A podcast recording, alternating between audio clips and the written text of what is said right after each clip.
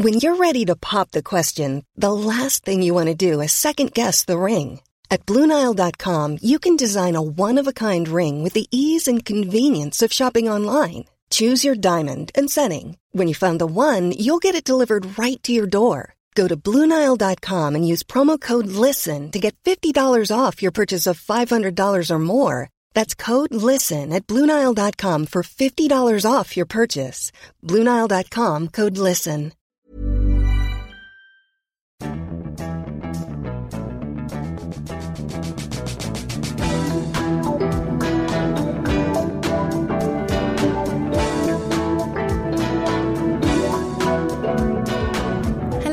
Critchlow, and in this Naked Neuroscience series, I'm busy stripping down breaking hot neuroscience research in partnership with the Federation of European Neuroscience Societies. In this episode, we contemplate the importance of play. We examine the child's brain, looking back at how the Victorians viewed babies. They thought that when you were born, you had absolutely masses of moisture which filled up and saturated your body and your brain. And it was this moisture which accounted for children's tendencies to dribble and cry. Ask Could early life stress, like changing schools, parents divorcing, or having an anxious, overbearing mother, ever be a good thing? If you're exposed to at least moderate levels of adversity and stress early in life, then this can actually shape your physiology in a way that you're better adapted to similar situations in adulthood. Plus, we examine the brains of young criminals and ask could brain anatomy and activity findings better inform youth rehabilitation services? I think what this research is demonstrating is going to turn the penal reform program right round on its head. The reoffending rate is just under 80%. Now, if this had been a school or a heart hospital, people would have come and shut it down. All to come.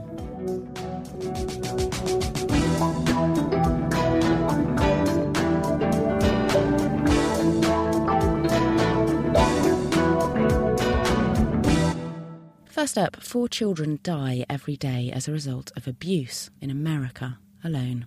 At least 12 out of every 10,000 children worldwide are affected. There are likely many more cases that go unreported. Child abuse does not discriminate across gender. It affects boys and girls equally. Those with a physical or mental disability, however, are twice as vulnerable. Child abuse can take three forms physical, or emotional, so ignoring, rejecting, isolating, or verbally abusing the child, or thirdly, neglect, where a child may be left hungry or dirty without adequate clothing, shelter, supervision, medical, or health care. Brad reported what he found to the NSPCC. I'm a telephone engineer by trade, and I was doing a routine call. I walked up to the door as normal and introduced myself to the woman. In the minute she opened the door, the smell hit me. I mean, it really hit me. The amount of rubbish and mess was staggering. I had to literally wade ankle deep through through rubbish, bin bags of garbage, open, empty tin cans, empty pizza boxes. To be honest, I didn't know what I was putting my feet in. The cats were all over the place. I could certainly smell urine and feces. But when I actually got to my workstation, the the flies were landing on my face. I noticed that on the settee, along with the two adults, was a young toddler. This shocked me. I could not imagine a child living in this kind of environment. She had a ground in dirt that I know as a parent wasn't everyday dirt. It wasn't rough and tumble playing out dirt. It was ground in, built up over time. It was clear she had nowhere to play and didn't play. We'll be hearing later about growing up in a physically abusive environment. But first, Naked Scientist Amelia Perry spoke to Dr. Anna Laura Van Harmelen on the effects of emotional maltreatment, including neglect, on the brains of children. So, my research actually um, suggests that sticks and stones may break your bones, but words and neglect might hurt your brain. The effects of emotional maltreatment on uh, later behavior have been studied a lot, and there's a whole cascade of negative consequences of emotional maltreatment. So, people have more behavioral problems, they have more psychological problems, people are more anxious, more depressed. And what do your brain studies show us about the maltreatment's effect on the actual brain, on the development? I have studied the effects of emotional maltreatment in childhood on the structure of the brain, so the anatomy and the functioning, so how the brain works in adults that reported emotional maltreatment. And I found that child emotional maltreatment is related with a smaller part of the brain, the medial prefrontal cortex, which is really important for emotion regulation, stress response, and it, it's also really, really important for self referential thinking. So, thinking about yourself, about others. And what's really interesting is that part of the brain is also more responsive when these individuals with emotional maltreatment are in a really negative interpersonal situation. So when they when they're being ostracized, they have more activation in that brain part which we think reflects more negative self and other referential thinking. So they're they're just dwelling on that negative experience and uh, kind of ending up in a negative loop of negative thinking styles and negative cognitions. So the actual size of this region in the brain is actually decreased quite severely in these uh, cases, then, with people suffering maltreatment. But what do we know about brain development in early life? Just how malleable are our brains in this vital period before adolescence? Well, the brain continues to develop well into adulthood, and especially in childhood and adolescence, parts of the brain that are really important for emotion regulation and stress response are developing still. So they're also very sensitive to all kinds of influences from outside and increased stress in that developmental time period changes the amount of hormones that are present in the brain, and uh, those hormones can actually change the way the brain grows. So, we know that stress during this developmental time period can be detrimental to brain development. Anna Laura Van Harmelen speaking with Amelia Perry. I next met with Camila Batmanghelidjh. She set up Kids Company. It's a UK based charity that supports over 36,000 young people who have experienced abuse. In recognition for her work, in 2013, Camilla was named as one of the UK's 100 most powerful women by the BBC Radio 4's Woman's Hour, and she was also appointed an honorary commander of the Order of the British Empire, so given a CBE. Kids Company works to rebuild abused children's lives. Firstly by boosting resilience, as Camilla explains. The way we wrap resilience around vulnerable children is by considering their practical, emotional, and aspirational needs. So we'll buy children underwear, toothbrush, find them somewhere to live. A third of our under 14s who arrive at our street level centres are sleeping on the floor. We'll buy them a bed. And then we look at giving them attachment figures, either by strengthening the people who care for them in, within their family or by getting our staff to function as substitute parental figures so that the children can have this sense of a caring adult who's there for them through thick and thin. And then through the adult's imagination, we try and imagine the children uh, into the future and help the children think about what they might want to achieve in the future. And I can imagine that quite a lot of these children will have observed quite a lot of violence in their early years, and so they've acquired that kind of violent, aggressive way of defending themselves almost in social situations. How on earth do you deal with that, and how do you try and build a more reasonable outlook? the majority of the children who come to our street level centres, their primary way of protecting themselves is through violence. They sometimes choose violence as a defense mechanism, so they'll carry knives, um, sometimes firearms. In fact, UCL looked at our kids, uh, our 16 to 24 year olds, and they found that one in five of them had been shot at and or stabbed, with 50% witnessing shootings and stabbings in the last year. So the children are realistic, if you like, about the violence they're exposed to and within the confines of their own possibilities, i.e., them left to themselves to fend for themselves, they work out different ways of protecting themselves. But there is another layer of violence which isn't what I call intentional violence. The second layer of violence they have is what I call responsive violence. The kids actually completely lose it emotionally. In fact, they have words for this. They call it I flipped or I switched.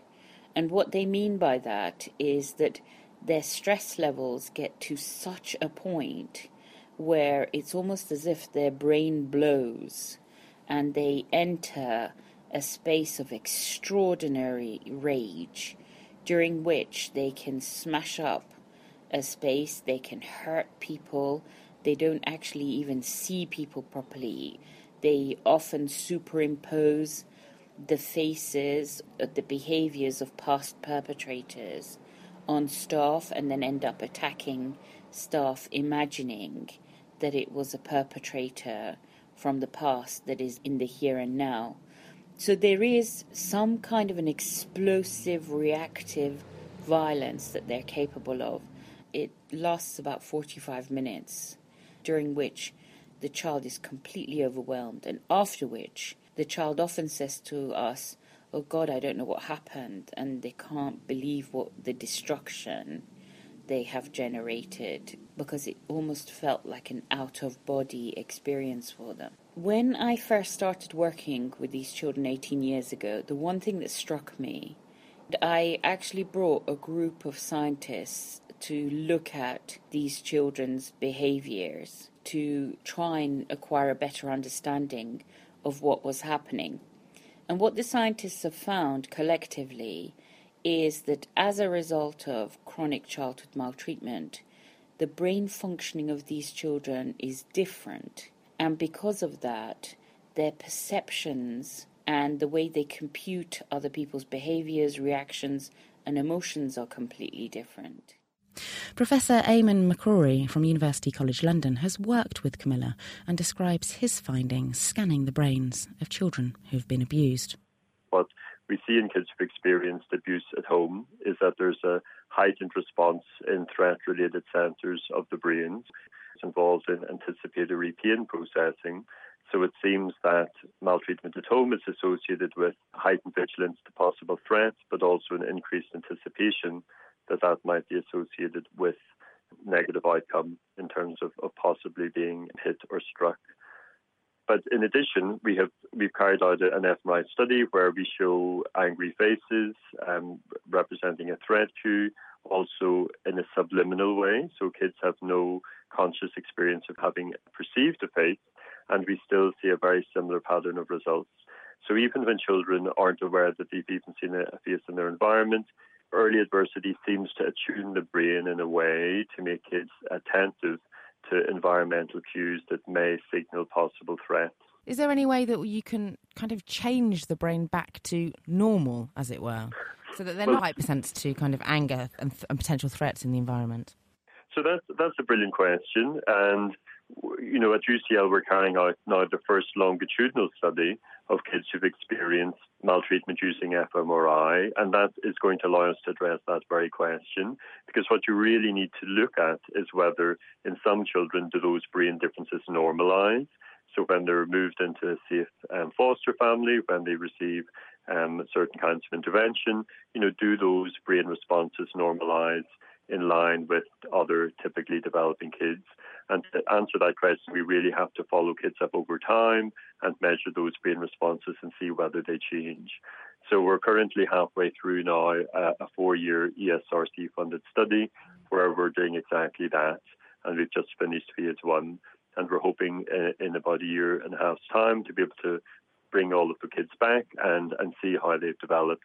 And we're looking both at brain structure and brain function. And you would predict based on what we know about resilience, that some of the kids will have fared pretty well and will we expect to show some normalization of brain response. But it's it's unclear whether some differences might persist. And that's what we're going to be looking at.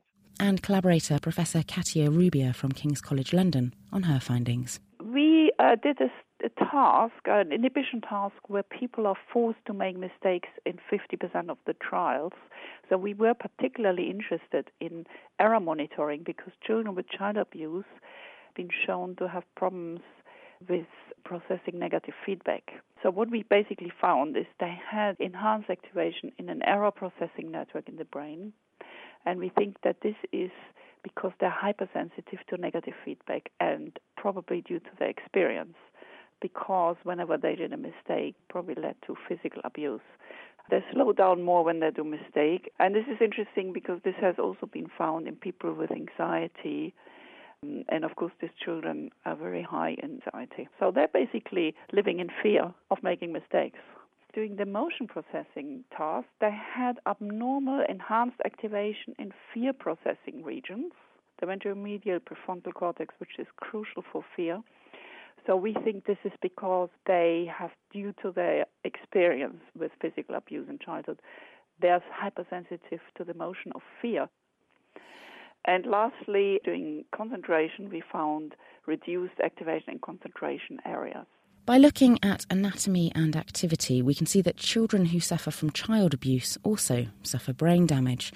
The circuits in their brains are hypersensitive to threats, susceptible to fear.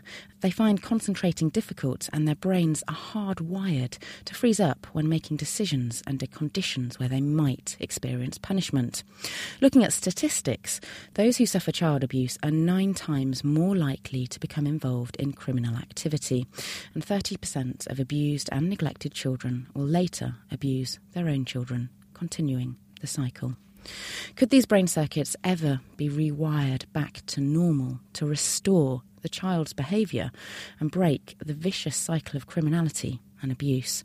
Back to Camilla on how spending up to two years with Kids Company seems to do just that. They looked specifically at 12 to 17 year old highly criminal boys that after 15 months, there's dramatic improvements in their emotional processing, but also that you could see changes in brain functioning when the kids' brains were looked at. And I think uh, it's the closest we've got to being able to evidence the potency of love and its impact on brain functioning. And so, wow, so you can actually see the, the hardwiring of the child's brain being affected by being exposed to stress in early life.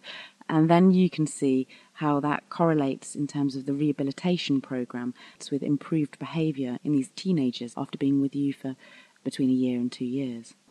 Yes, the other interesting evidence that's coming through is that in conditions when you punish this type of child, actually the error networks of the brain go into overdrive, i.e., the kids end up making more and more mistakes.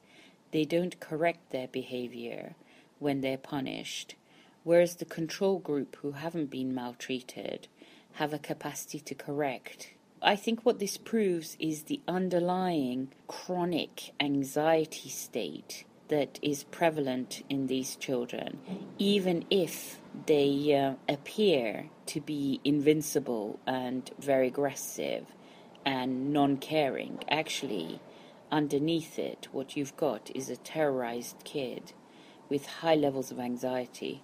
So you're saying that basically these children, because they've suffered such trauma in early life, it's affected their brain in such a way that they they can't process punishment in a way that a normal child would. Yes, that's true. They don't process punishment in a way that's corrective. In fact, punishment makes them make more errors. In that case, does this have ramifications for youth offenders um, program rehabilitation schemes with the prison, for example, in the UK? It's a great question you ask, actually, because in fact, if you look across the world, uh, in youth offending programs and child custody programs, there is an above 75% reoffending rate internationally. The only really successful program of youth custody that has been around was one in Turkey where the model was closest to family care, i.e., care behavior formed the majority of the intervention.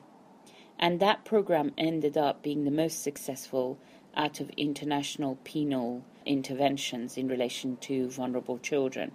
But in England, the reoffending rate is just under 80% in uh, child custody, youth offending, and youth custody.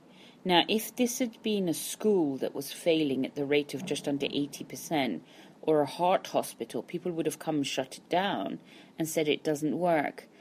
And in fact, I think what this research is demonstrating is going to turn the penal reform program right round on its head because uh, A, it means that the children do not have the neuronal capacity to control their own behaviors appropriately, i.e., it's not that their brain is like another normal child and then they happen to make poor moral choices, which you imagine that through punishment you can correct, i.e., you can make them make better choices. That is not the case. What the research is showing is that these kids' brains are so damaged that, in the first place, they don't stop, they don't think, they don't have the capacity to retrieve the memory of being punished, to use it to correct their behaviors. In fact, you're looking at an invisible brain injury, if you like, and it's arguable whether we could describe them as criminals. I think we have to completely remove this word and start thinking about the fact that these kids have got impaired abilities to control their emotions and their energy. In years to come, we'll look back on our behavior now in relation to vulnerable children and it will be classed as a type of absurd witchcraft that came from irrationality. And because we are so sure that their behavior is a product of poor moral choices, we almost absolve ourselves of the responsibility to protect them and care for them appropriately. Camilla Batmanghelidjh from Kids Company. I'm Hannah Critchlow, and in this Naked Neuroscience series, I'm busy stripping down breaking hot neuroscience research in partnership with the Federation of European Neuroscience Societies. In this episode, we contemplate the importance of play. We now look back in history. The Victorians had a firm belief in punishing criminals and were particularly shocked by children who crossed the line of the law. You may be familiar with Charles Dickens' Victorian classic novel, where a young, destitute Oliver Twist picks a pocket or two with Fagin's London based child gang. When Dickens wrote this book, children as young as 10 were being sent to prison. Naked scientist Amelia Perry caught up with Dr. Hannah Newton from Cambridge University to explore how children were treated back in the day. Obviously, there are cases of children being treated badly in any period, but to be honest, I think really this is quite a big myth in the history of childhood. And when you look back at parents' diaries and letters and personal documents from the early modern period and, and before, the overwhelming picture is of kindness to children and concern about them and their upbringing. Part of the issue is that we have a slightly different conception of childhood to how people in the past understood it.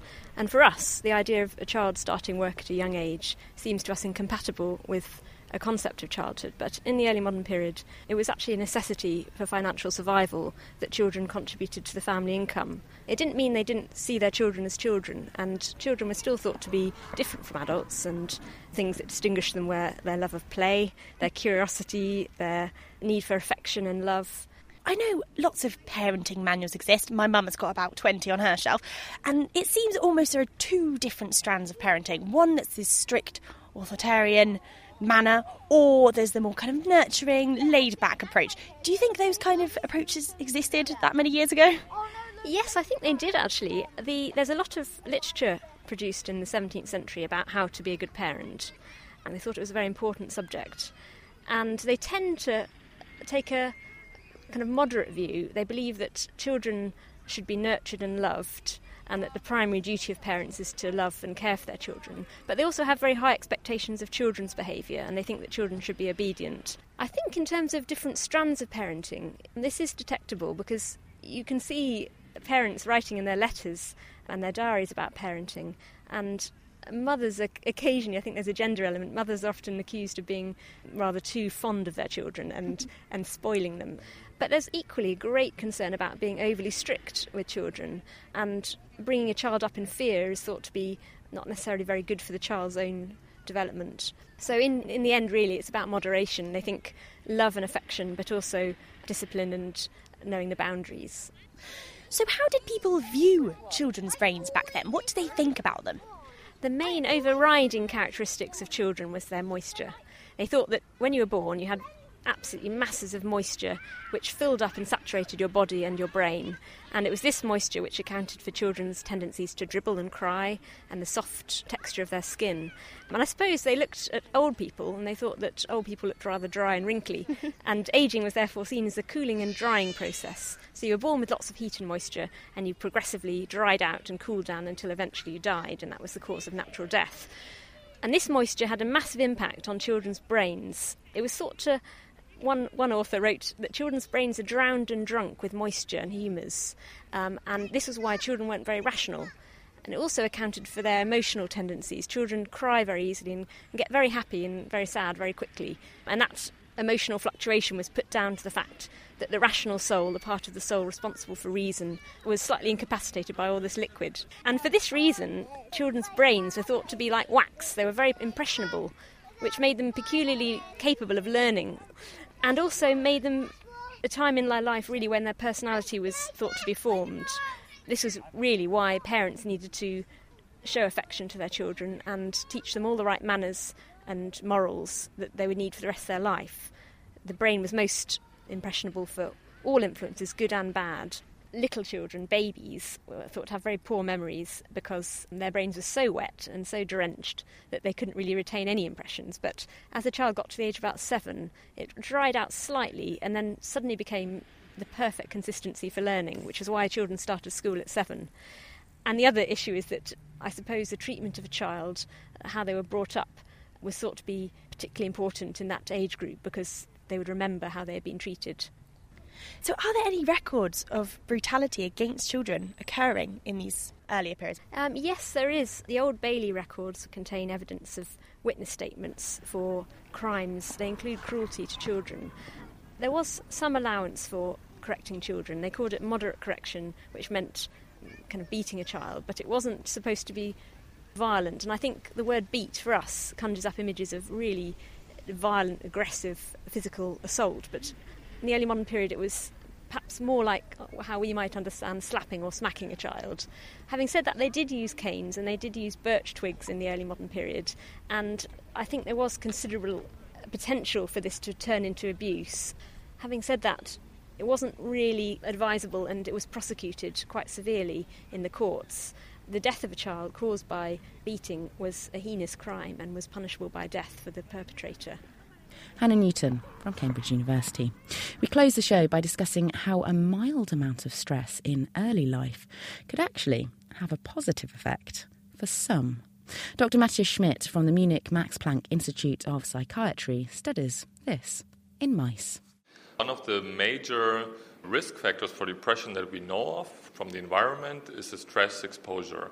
And here, especially stress exposure early in life, seems to be very detrimental in determining the risk of later disease.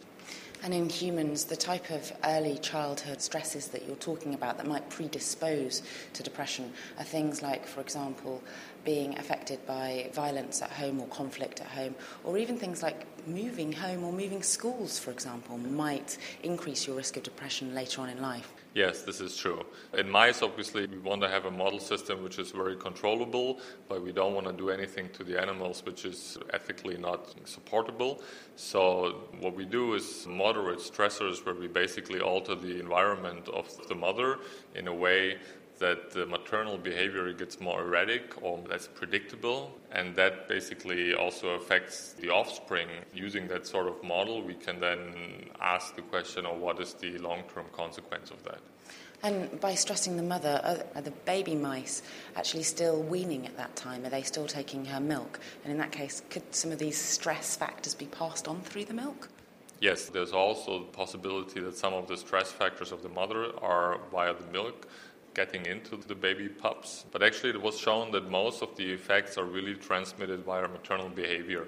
So the mother, via her behavior, can actually have a very calming or very upsetting effect on the offspring, and it's really actually a little bit like in humans if you have a very predictable childhood with uh, very clear rules and no erratic situations then this is usually not very stressful and good. And if the situation is very difficult or non-predictable and this is usually what was really stressful for, for kids and is also very stressful for mice but it's not the case that every single child that might have to move schools or, or move house or might experience conflict within their, their home, that they all go on to develop depression or anxiety, for example. So, are you seeing that with the mice as well? That some mice are absolutely fine with this early experience in life, and some mice just do seem to get depression?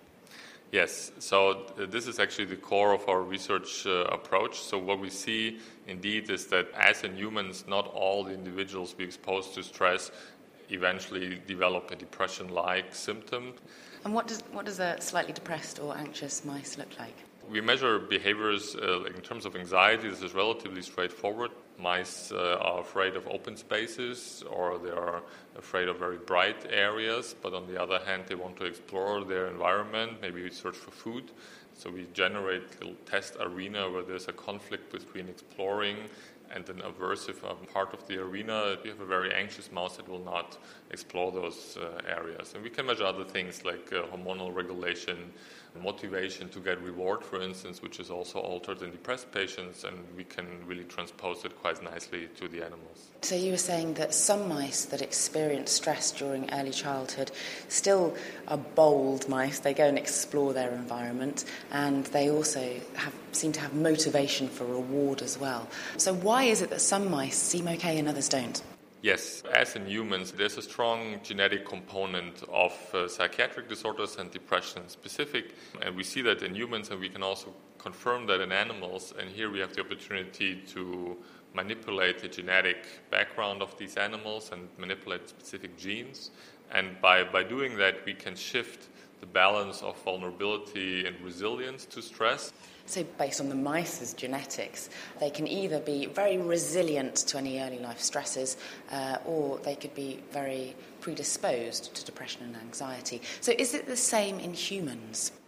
Yes, we also find genetic risk factors for depression in humans. On the one hand, stress is a risk factor for disease, but on the other hand, it is adaptive in a way. So, if you're exposed to at least moderate levels of adversity and stress early in life, then this can actually shape your physiology in a way that you're better adapted to similar situations in adulthood. And the stress factor, so the stress hormone in humans is something called cortisol. And the cortisol system in the brain is still developing in babies in the first five years and, and even further on into life. So, could it be that stressful experiences very early on in childhood could then tweak or change that cortisol system or sensitivity in the brain to then actually help make some children more resilient in the future? Yes, this is indeed what we find. And it's not only the cortisol system, but the stress system is really an orchestrated system with many factors which are active in the brain and in the periphery. And they basically shape the physiology of an individual. And those experiences early in life, within a certain range at least, they're really meant to shape your body in a way so that it can deal better with similar situations. We all know that stress is part of everyday life, and it was for millions of years before. And just our physiology is adapted in a way to deal with that and also to develop into that. So if you're growing up in a very adverse circumstances, then your body should better adapt to that so that you can actively cope with the situation later on. We are now living in a world where a lot of things change very quickly, and I think this is the core of the problem because you're growing up in a very protected home, maybe, but then you have to face many stressors in adult life, or vice versa. You're growing up under very adverse situations, but then your adult life is very different. And what genes are involved in this resilience to stress? Um, is it the cortisol system or is it different genes?